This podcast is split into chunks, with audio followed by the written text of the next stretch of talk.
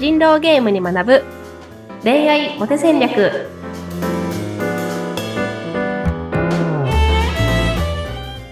皆さんこんにちは。恋愛コンサルタントの渡辺優香とインタビュアーのズッピーこと逗子秀次です。優香さん、今週もよろしくお願いいたします。よろしくお願いします。はい、このところ優香さん、会話のハウツーシリーズみたいな感じが続いてますね。そうですね、会話のピントを合わせる方法とか、意見を求めた時にどういうふうに答えるのっていったそんなテーマがついていますが、今日もちょっとその続きでお伺いしていきたいなと思うんですが、何をどこまで聞いていいのか、これに正解はあるんですかね？いや、正解はありますね。正解はある、はい。なんかもうセクハラとかパワハラとかと同じで、その相手が不快に思わないっていう、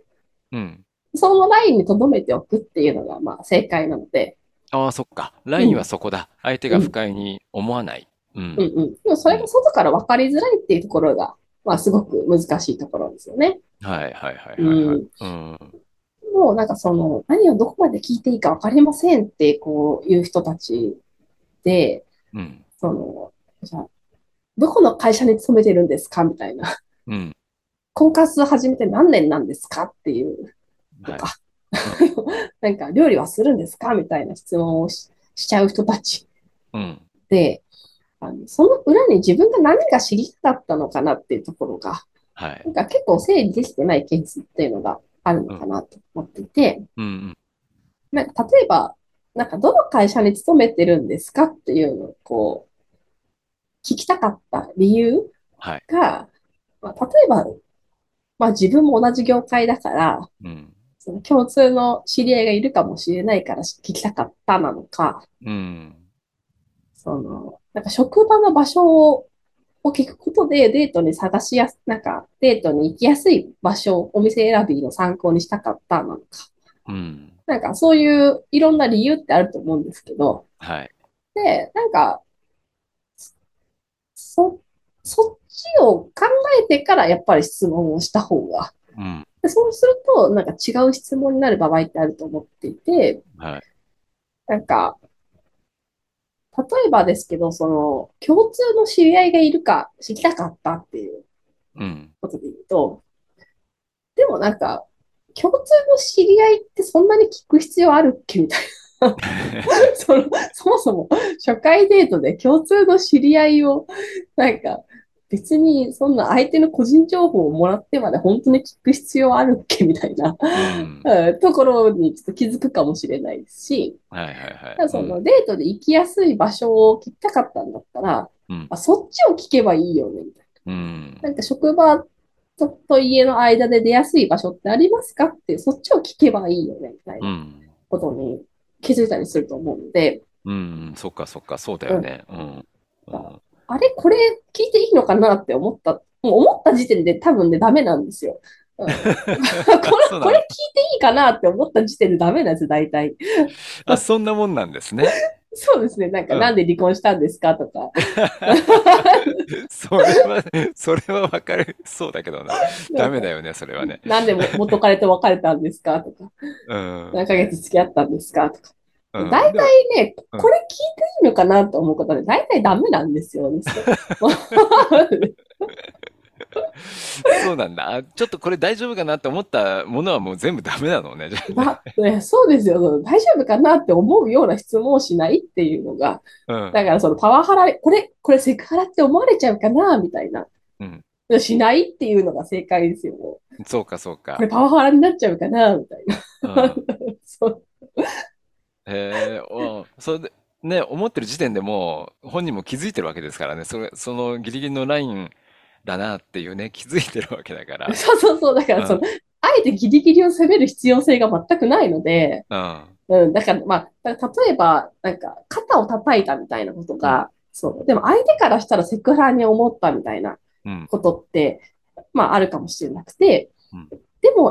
僕としては別に肩を触るぐらいセクハラだなんて思わなかったです、みたいな。なんか、スキンシップのつもりでした、みたいな話ってあるわけですけど、それはしょうがないですよね。本人が全くそうではないと思っていたことが。うんうんうん、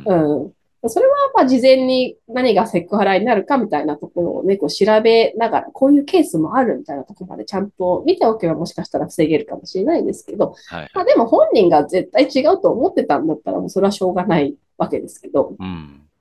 でもなんか、これは大丈夫かなって思っちゃった時点でもうダメだと思った方がいいっていうのは間違いないと思いますね。それはいい勉強になったかもしれない。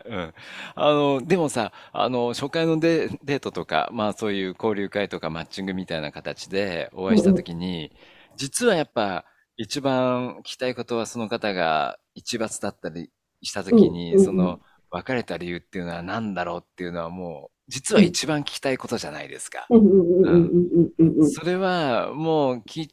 いちゃダメだろうなって思ったからもうダメなんだろうけども、それをなんとかこう聞き出す方法ってあるんですか？そうですね。だからまずなんか今なら聞いてもいいだろうなっていう、うん、なんかその関係性にまずなることが重要で。ああ、そっか。だからその初回デートでそれを聞くんじゃなくて、うん、その3回目のデートで、うん、ちょっといいレストランに行って、うん、2人で夜景を見ながら、うん、あなたとの将来をちゃんと考えてることを伝えた上で、うん、それを聞くんだったら、はい、別にいいじゃないですか。うん、これもやっぱタイミングですよね。タイミングとその状況もあるわけですね。シチュエーションも。だからなんでその質問をしたいかっていう、その自分の気持ちが、ちゃんと正確に相手に伝わるタイミングっていつかなっていうのを考えていくべきで、だから、もしかしたら気持ちは同じだとしても、初回で聞いちゃうと、なんか、早く見切りをつけたいのかなみたいな、なんか、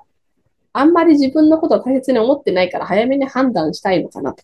なんかそれちょっと違う意味で伝わっちゃうことってね、あるじゃないですか。で、なんか3回目のデートで、ね、年収聞かれるんだったら、なんかまあいいけど、初回で聞かれたらちょっとみたいな。そうだよね。選択していくんだ、これからみたいなね。うん、選択肢の一人でしかいないみたいになっちゃうから。うん、足切りラインを探してるのかなみたいになっちゃうと思うので。ちゃんと正しくね、意図が伝わるタイミングまでしっかり待った方がいいですね。うん。そうか。わかった。今日の学びは、うん、何をどこまで聞いていいかって思った時に、うん、これ大丈夫かなと思ったやつはダメだぞとダメですこれが一番大きな学びだな。やっぱそこ思った時点でこれはもうギリギリのラインなんだろうなって自分でもね気づいてるわけですからね、うん、そうそう、うんはい、あとはギリギリは攻めない、うんはい、あとはやっぱ当然確信をつくようなことをやっぱねこれからお付き合いを始めていく上でどんどん相手のことを知りたくなるわけだから、うん、それはやっぱそれを聞けるタイミング時期と場所っていうのもちゃんと選んでっていうことなんですね。そうですね。2人の関係性とか、まあ、配慮がある聞き方とか、うん、この今のタイミングこの聞き方なら聞けるっていう、うんうんまあ、それでダメなら自分の感覚が違うからしょうがないって、なんかそう思えるところまでしっかり自分の行動をコントロールできれば、うん、それはもちろん聞いてもいいと思うので。うん、なるほど。うん。わかりました。ここまでね、やっぱ会話のいろはをいろいろと教わってきましたけども、うん。もう今日の私の結論はあれです。もう何をどこまで聞いていいのか。これ聞いていいのかなと思ったらもうそれは NG ってこれすごく頭に残りました。